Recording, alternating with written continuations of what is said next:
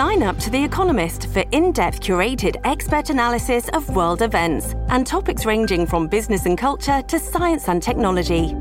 You'll get the weekly digital edition, online only articles, curated newsletters on politics, the markets, science, culture, and China, and full access to The Economist Podcast Plus.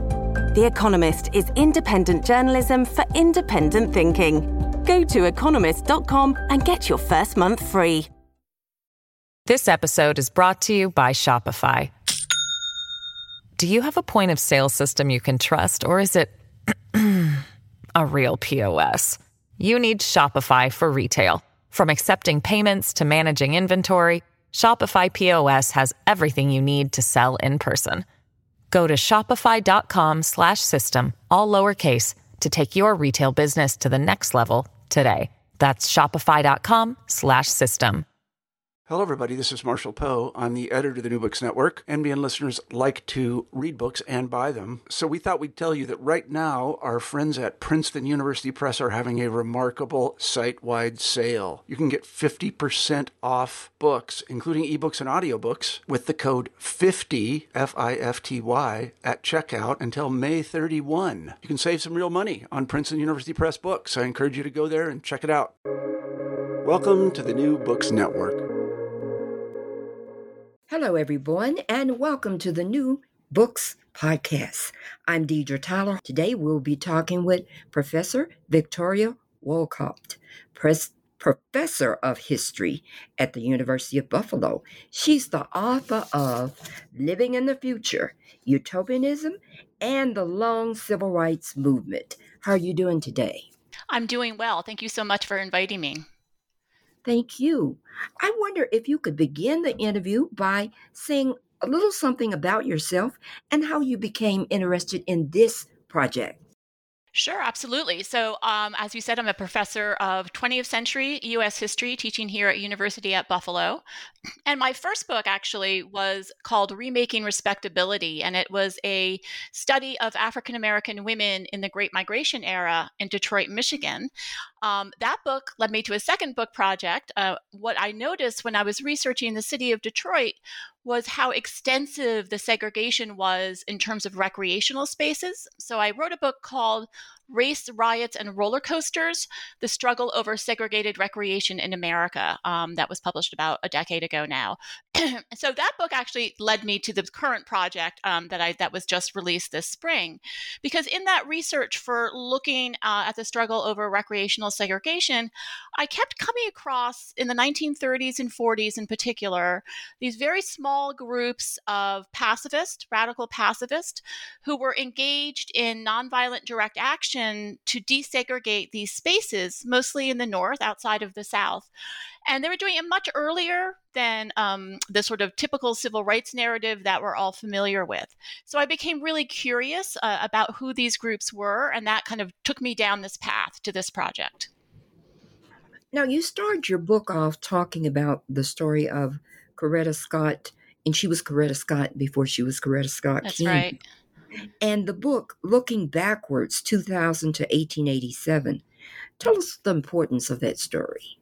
Sure. So Coretta Scott is somebody, and Coretta Scott King, somebody whose life has actually been not been examined as much as I think she uh, deserves.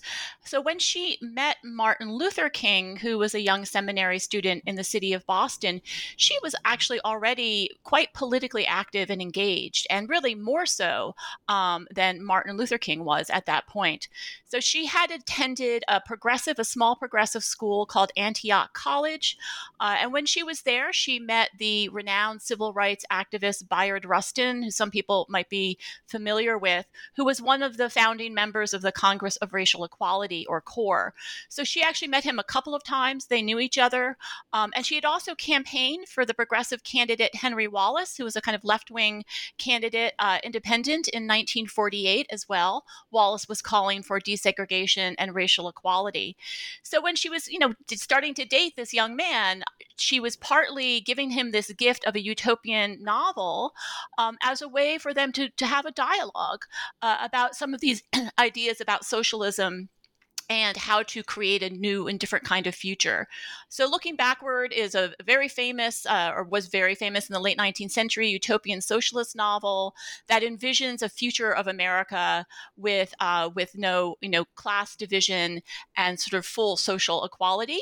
Uh, and it was something that King responded to very positively.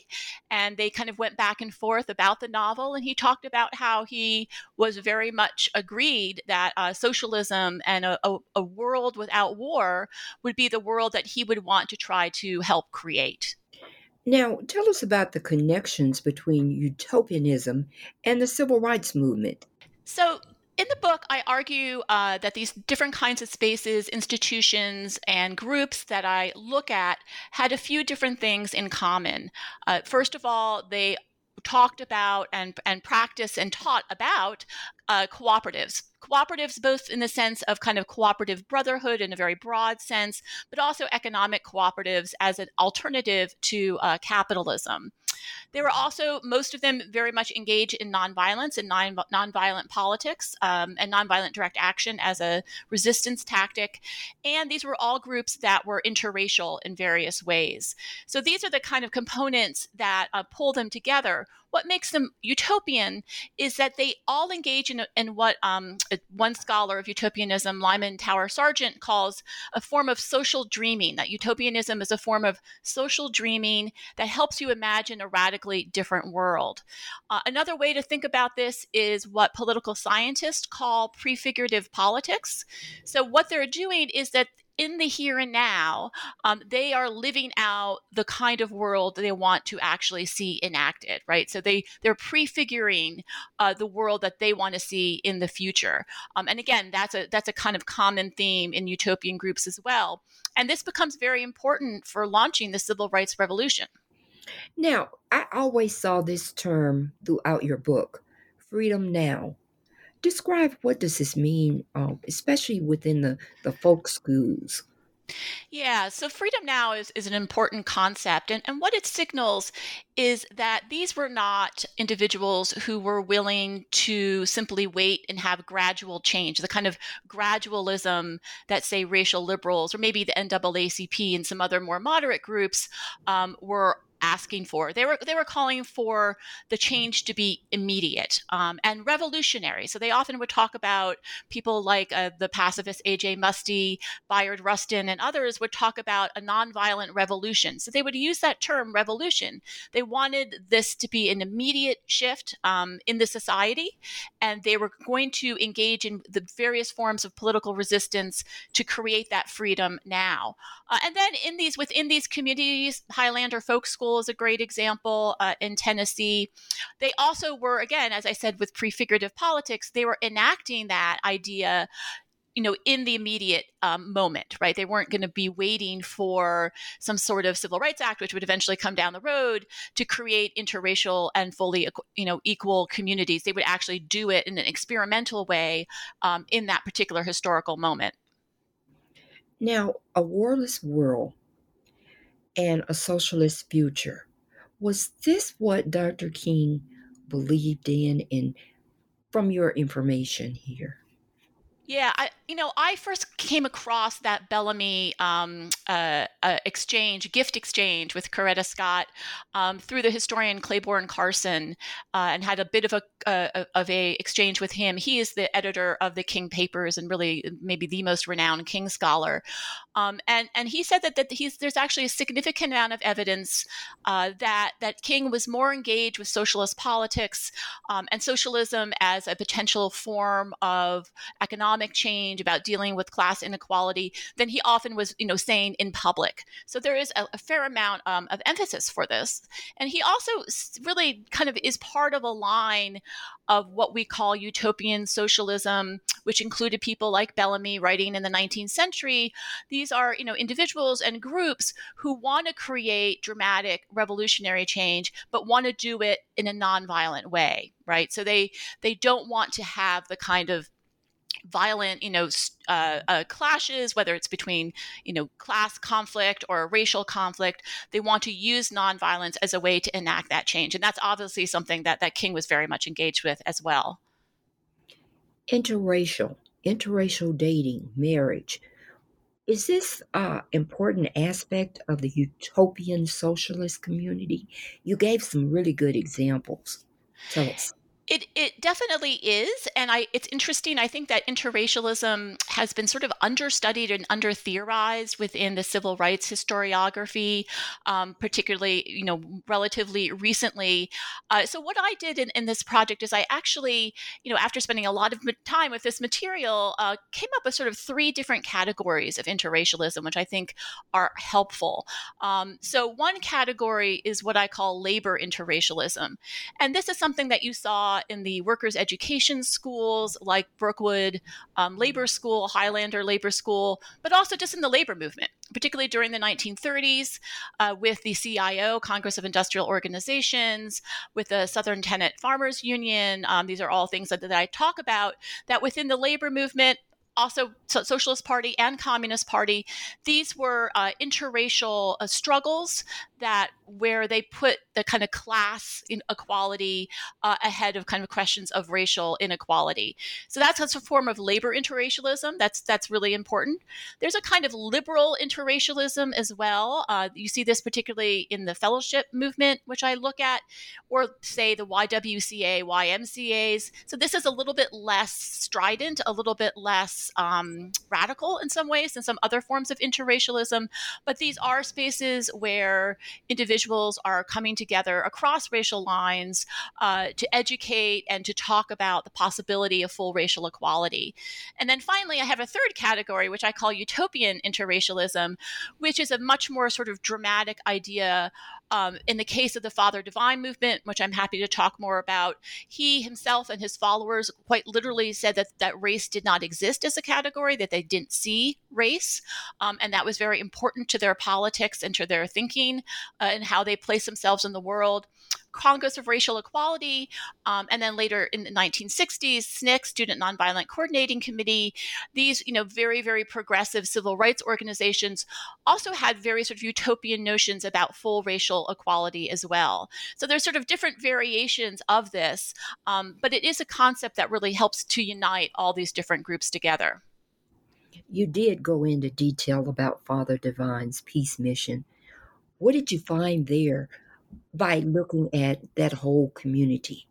So the Father Divine movement is is sort of endlessly fascinating, and I think you know in many ways uh, scholars, uh, both contemporary scholars in the 1930s and beyond, as well as you know more recently, uh, were often relatively dismissive of this religious movement.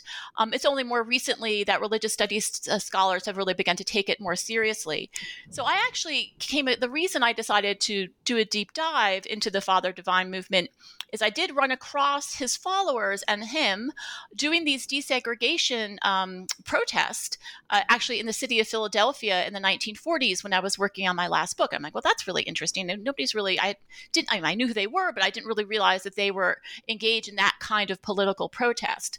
Uh, but Father Divine um, was an itinerant minister. He was born, his name when he was born was George Baker. He changes his name uh, in the 1920s he was uh, an itinerant minister during a, a period of religious revival um, and a lot of kind of religious experimentation within the African American community, specifically in the 1920s and 30s. So there's a number of these, what we call, or religious studies scholars call new religious movements. Um, the one that people might be most familiar with would be the Nation of Islam. That's one of these movements. Uh, Moorish Science Temple is another one. And Father Divine's Peace Mission is yet another one of these sort of new urban, new religious movements. Uh, and as I mentioned before, Father Divine is somebody who did not see race, and he tried to, in any way he could, uh, to erase racial lines and you know erase the color line, as, as they would call it in, during the 1930s. So he would actually um, set up peace mission, you know, satellite communities in white neighborhoods uh, so that he could actually, through his followers, um, desegregate those particular communities. And he sometimes was attacked uh, for doing that. So that was part of his both religious and his kind of political um, ideas. Uh, in terms of his sort of religious thinking, one of the things, there's a number of different strands that go into his religious thinking. He's very influenced by the Shakers, a very you know 18th and early 19th century religious community, and you know some of his teachings around kind of questions of celibacy, um, again kind of questions of nonviolence and uh, questions of racial equality come from the Shakers. He's also influenced by a, a white religious movement, Protestant movement from the 19th century called New Thought, and in New Thought the uh, the group that people again might be familiar with that comes out of this idea is the Christian Scientist, um, Mayor uh, Mary Baker Eddy, for example. But in the ideas basically of new thought is that you could use that that you would be filled with the spirit of god and you can use that power to heal yourself possibly to heal others um, that every individual no matter their race their gender etc are imbued by the spirit of god. And that that's very much a lot of what he was teaching. And then also he pulls strands for from african american you know evangelicalism as well and brings it into his movement now, you talk about Black socialists throughout your book. Can you give us some information about how they got connected with socialism? Yeah, I mean, this is part of the the sort of world of of the the particularly interwar period, the 1920s and 30s, places like Harlem, places like Detroit, where you had a mass, you know, influx of African American migrants to these cities, um, and they just became really hotbeds of of politics. I mean, people are familiar certainly with the Harlem Renaissance, for example, um, and socialism is very much part of this. Uh, this is partly also influenced by some Caribbean radicals who are migrating, you know, from particularly the the British Caribbean, places like Barbados and Jamaica and elsewhere into these cities as well who have socialist ideas. Um, so, and this is also part of, of a pretty vibrant labor movement. So, A. a. Philip Randolph is maybe the best example of a Black socialist during this period. Um, he becomes very, very prominent by the 1930s and 40s in developing his sleeping car porter union uh, and also works to advise the civil rights movement as it begins to, to burgeon and, and go on. The Socialist Party uh, in this period was run by a guy called Norman Thomas, um, white man uh, who was very interested in trying to break down uh, racial barriers and trying to do some of that labor interracialism that I talked about before. So people like the, the, fabulous activists like Ella Baker, Pauli Murray, um, and others were followers of Norman Thomas, you know, knew him, uh, attended his lectures, uh, and were very much in, engaged in this politics as well. So, you know, in particularly, I would say the urban North and the urban West, it was sort of socialism was sort of in the water um, during this period. Tell us about the Delta cooperative farms in the 1930s. Sure. So this again is part of the strand of labor interracialism and and also the cooperative movement, which is really important for the sort of history of, of utopian communities from the 19th century onward, um, and becomes really a, a, significant kind of solution uh, that many African American activists and some white activists look to to try to solve some of the economic strife, particularly during the Great Depression, where there was so much suffering. So in the case of the Delta and Providence cooperative farms, this is a, a farm. Uh, Delta is the first farm, and then it expands to a second one in Mississippi. Um, and this was founded by a, a, white Protestant evangelical by the name of Sherwood Eddy, intellectual. Um, and Sherwood Eddy had gone to the South to investigate what was happening with all these sharecroppers who were being displaced off of plantations because of New Deal um, agricultural policy. Uh, but they weren't just being displaced; they were often, you know, being beaten. Um, they were being oppressed in, in a variety of ways because they were trying to organize unions. Uh, in the case that in the area where Eddy was working, they were creating this STFU, the Southern Tenant Farmers Union, and they were being punished for doing this. So Eddy actually gathers together a group uh, of these displaced sharecroppers, both black and white. He is able to raise money to purchase land in Mississippi, in the Mississippi Delta area, Sunflower County, uh, and he creates this cooperative interracial farm, you know, in rural Mississippi in the 1930s, which is which is pretty um, pretty remarkable in many ways. And they actually do quite well for some time. Um, the farms, both farms, become a model for some of the New Deal cooperatives that were created under the Roosevelt administration. Uh, a lot of people, intellectuals and activists globally, not just within the United States, travel there to see how these farms are operating, uh, what they're doing. Um, so it becomes a kind of model for other possible sorts of experiments. Unfortunately, again, this is Mississippi. In the wake of the Brown decision in 1954, there was a massive increase in racial violence, uh, a reaction to that decision and a realization on the part of white supremacists in Mississippi that there was going to be the possibility of blacks regaining the power that they had lost. So Emmett Till's murder is part of this backlash, and they attacked both the Delta and cooperative farms and basically shut them down um, as part of that backlash. But for a period, for a couple of decades, they were, you know, a remarkable experimentation. Tell us about those schools, the Brookwood training schools What type of people attended there? So the, this is part of a movement which actually before I was working on this project, um, I didn't know as much about, but I ended up finding it absolutely uh, fascinating, which is this idea of workers' education. Um, and this comes out actually of the early 20th century and it's an, idea that comes out of actually feminist labor organizers.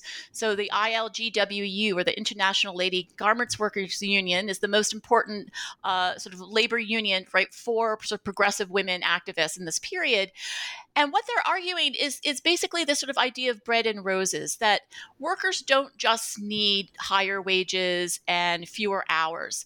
Um, they need to be able to, you know, go to the countryside sometime, have healthy food, uh, learn about literature, learn about you know other parts of their world, have a, a kind of fuller sense of of you know being fully citizens um, of this world, right? So that's the basic idea of workers' education. It's a both it's labor organizing training, um, but the students who go to these schools not don't only learn how to form a union or how to negotiate with their bosses, they're also reading literature, they're doing plays, they're playing music, they're getting access to the outdoors and in very positive ways as well. They're really sort of like a respite for them.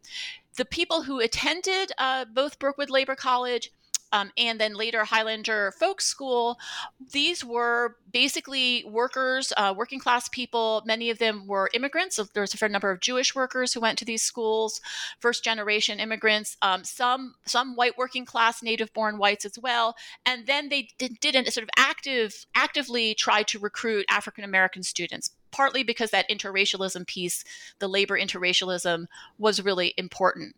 So some very famous people uh, went to Black activists, went to these schools. Pauli Murray, the wonderful uh, lawyer um, and civil rights activist, went to Brookwood Labor College. Ella Baker went to Brookwood Labor College as well.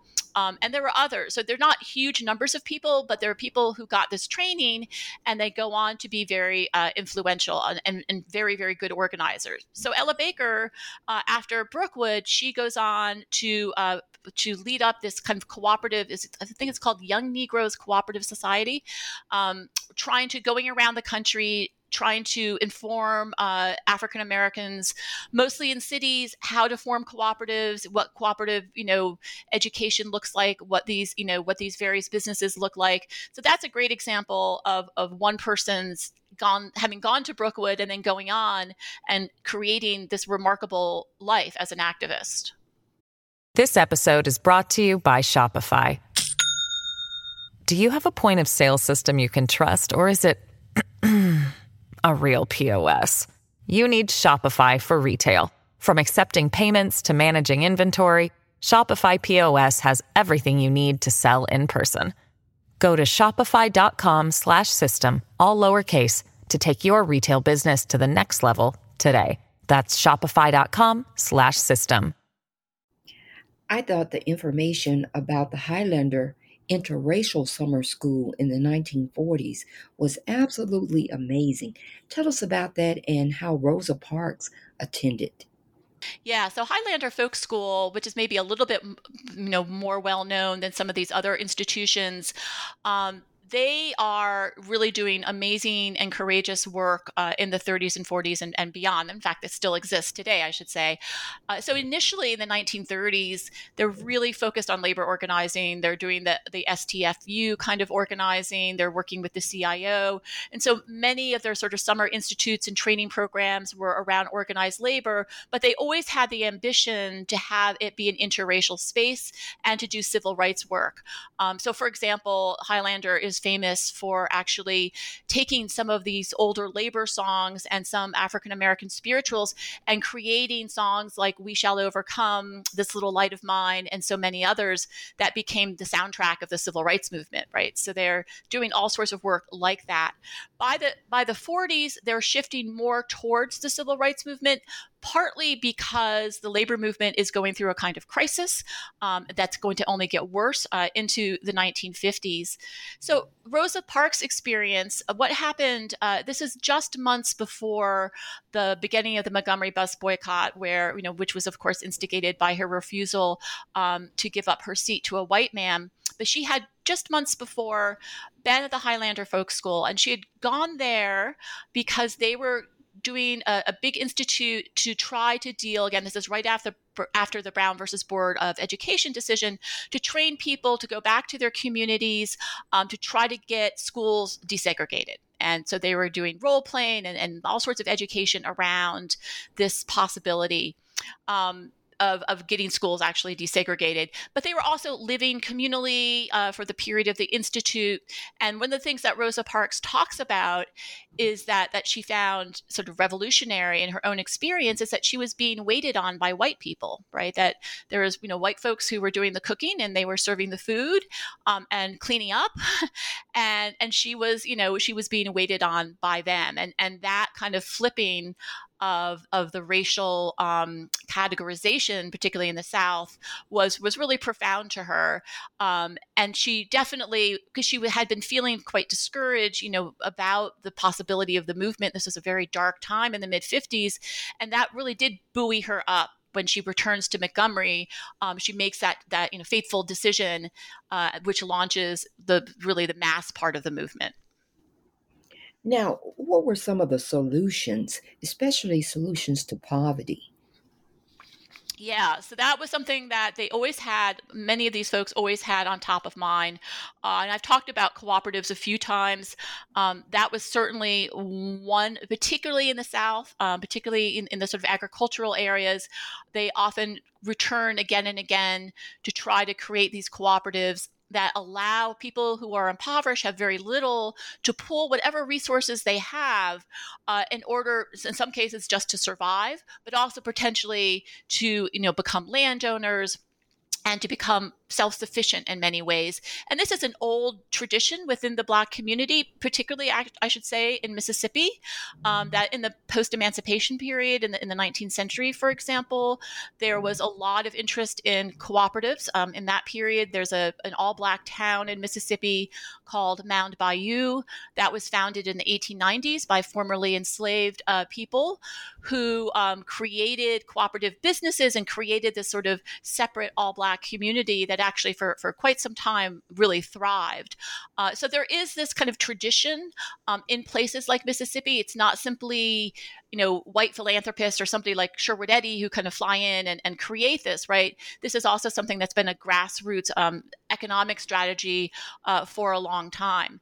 And in the case of the Father Divine movement, economically, um, creating those cooperatives that he did in cities and also in some rural areas was for 20 years or so really very successful. He became one of the highest or the most important real estate um, owners in Harlem uh, during that period, and it, he, his followers, you know, were brought out of poverty uh, because of the success of these cooperative businesses.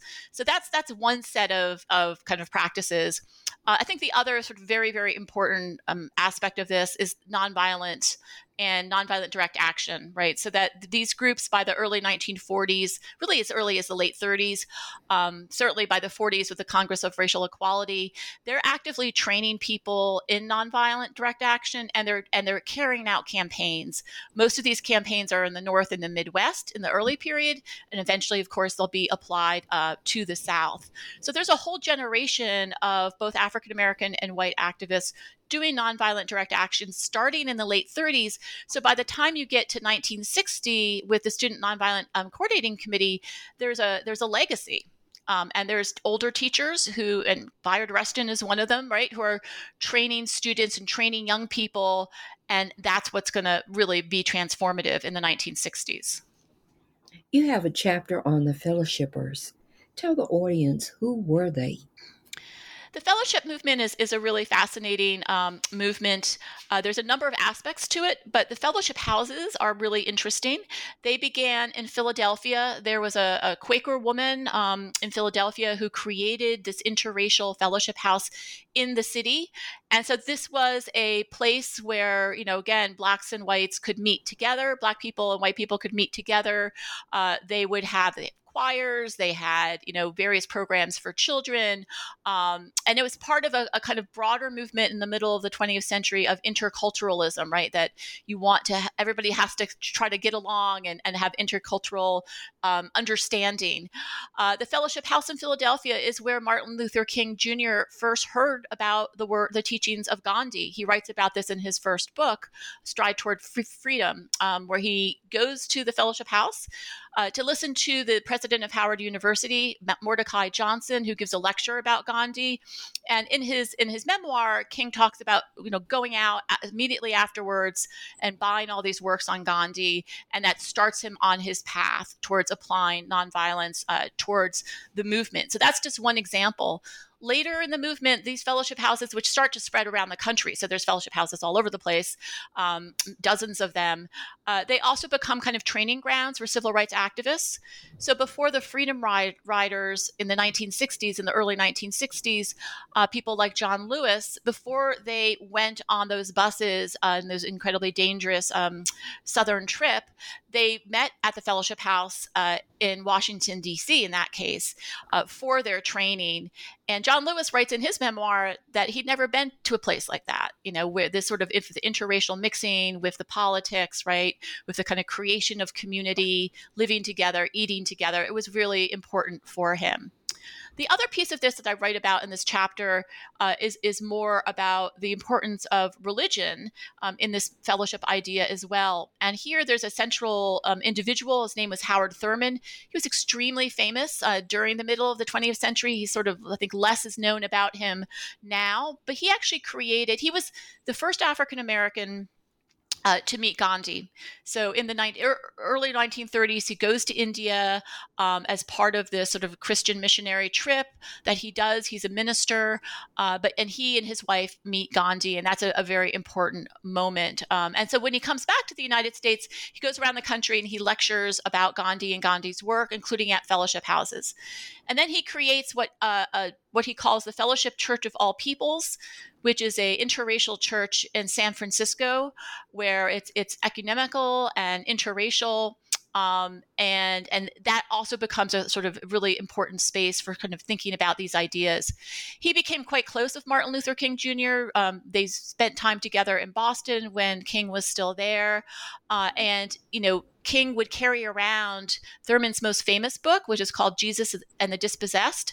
Uh, around with him, you know, in these protests and so forth. So he apparently had this sort of tattered copy of Howard Thurman's book with him as he travels around uh, to do his activism.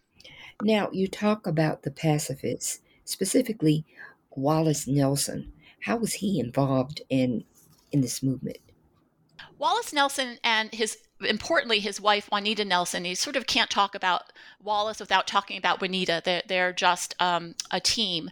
Um, they're a part of a really fascinating uh, movement, sort of on the radical edge of, of the pacifist. Uh, and they were both members of what I think is the most important. There's various groups, but the most important one here of a group called the Peacemakers. So they were also involved in the Congress of Racial Equality. I should say that Juanita Nelson in the 1940s, I think it was 43, when she was a student at Howard University, um, she was doing sit downs, uh, you know, desegregating restaurants with Pauli Murray. So that was even before she met um, Wallace. So very, very early. Uh, but they become increasingly radicalized, you know, during the 1940s. Wallace Nelson, as a pacifist, uh, is a con- conscientious objector during the war uh, and spends much of the war years in prison on hunger strikes uh, along with Bayard Rustin and, and other male pacifists who are engaging in these hunger strikes, and these protests against segregation in these prisons um, and against various forms of oppression. So the Peacemakers kind of emerges out of this, and this is a, a group, a radical pacifist group. They live in peace cells. They try to live interracially. Uh, so the Nelsons often lived with a, another couple called the Bromleys, a white couple with their children as well, um, and they carry out again these nonviolent direct action campaigns around the country, really really, really important ones, some of which I wrote about in my previous book about, about recreation, because many of them are targeting recreational um, facilities. Uh, but and Nelson, the Nelsons um, and some of these, these others are also engaging in what they call total non cooperation. So when they're arrested, and they're arrested a lot, uh, they go completely limp, right? And they refuse to to cooperate in any sort of way uh, with the judicial system, um, and that includes going on hunger strikes. It includes, you know, not volunteering to walk, you know, to the judges' chambers, etc. So he's very much part of this this kind of more radical pacifist um, culture, uh, and this is during the Cold War. Uh, it sort of sort of remarkable, but they do some very very important work in the civil rights uh, movement as well as in the pacifist movement, you know, against militarization and nuclear warfare. Now, tell us about the journey of reconciliation and why was it important to this book? So, the journey of reconciliation is in 1947. Um, and this is like Wallace Nelson is part of this. Uh, Bayard Rustin is part of this. Um, so these are this is being carried out really by the Congress of Racial Equality, with some assistance from a few other um, organizations. Uh, and it's what they're trying to do is they're going to test out that there was had been a Supreme Court decision uh, that said that interstate travel had to be desegregated, right? That you know a state like Mississippi could still in the 1940s legally segregate their buses uh, in within the state boundaries, but if you're crossing from one state to another, it's supposed to be desegregated. So they're testing that decision uh, in 1947, which is which is very early, and the the the journey does not last very long. It's not long before they are being, you know, beaten um, and arrested. But it was an important kind of early test case to what would be in the early 60s the freedom rides. The freedom rides are some of the most dramatic and in some ways some of the most um, successful or impactful of the major movements in, in the 1960s. So it's a kind of it's a sort of early testing of a strategy that would be become later much more successful um, and again deliberately interracial all unfortunately all men they they excluded women from the journey of reconciliation uh, in the 1940s um, but but also brought some more publicity and support to the movement. Now what is the message you would like your readers to gain once they finish your book I think one of the things that's really important about this idea of social dreaming and the idea of utopianism, which can be sometimes dismissed as, you know, just being, you know, airy fairy up in the clouds, um, is that first of all, it gives people hope but it also gives them a vision for the future. That if you can do that sort of social imagination, social dreaming to imagine what you want to see in the future, that that can then guide and structure the forms of activism that you engage with. So i think having that hope having that idea of a future that's different than the one we live in now particularly since the one we live in now is so dark um, in many ways uh, but having that idea about envisioning a, a different and better place uh, down the line and understanding that this has been done in the past uh, with great bravery great courage um, and great imagination to create real change. Well i've taken up a lot of your time. Tell the audience what's your next project you'll be working on. Well, it's actually related to what I was just talking about with the Nelsons. Um, the Nelsons had a very close friend who I wrote about a bit in my last book, whose name was Orosiana Robinson. She's a black woman uh, from Chicago. She was a very, very gifted athlete. Actually, her sisters were as well. One of, they went to the Olympics. Uh, so she was a gifted track and field athlete, but she also became a radical pacifist in the 40s and, and ended up joining uh, the Peacemakers and just lived this really remarkable life uh, where she used her athleticism to actually denounce the Cold War, uh, to denounce racism. So it's an early form of, of an athlete using activism. So, for example, she refused to go to the Soviet Union, which the State Department wanted her to do as a kind of demonst- track and field, you know, demonstration, goodwill, a goodwill tour. She's like, no, I'm not going to be any part of that. Um, you know, I, I, believe what you're doing is wrong. Uh, and she also engaged in, in numerous, numerous civil rights protests and was imprisoned and had hunger strikes as well.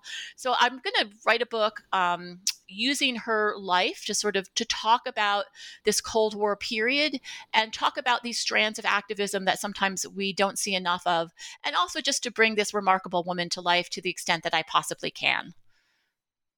Well thank you so much for being on the podcast and we'll be looking forward to all of your projects. Thank you. Thank you very much. This has been fun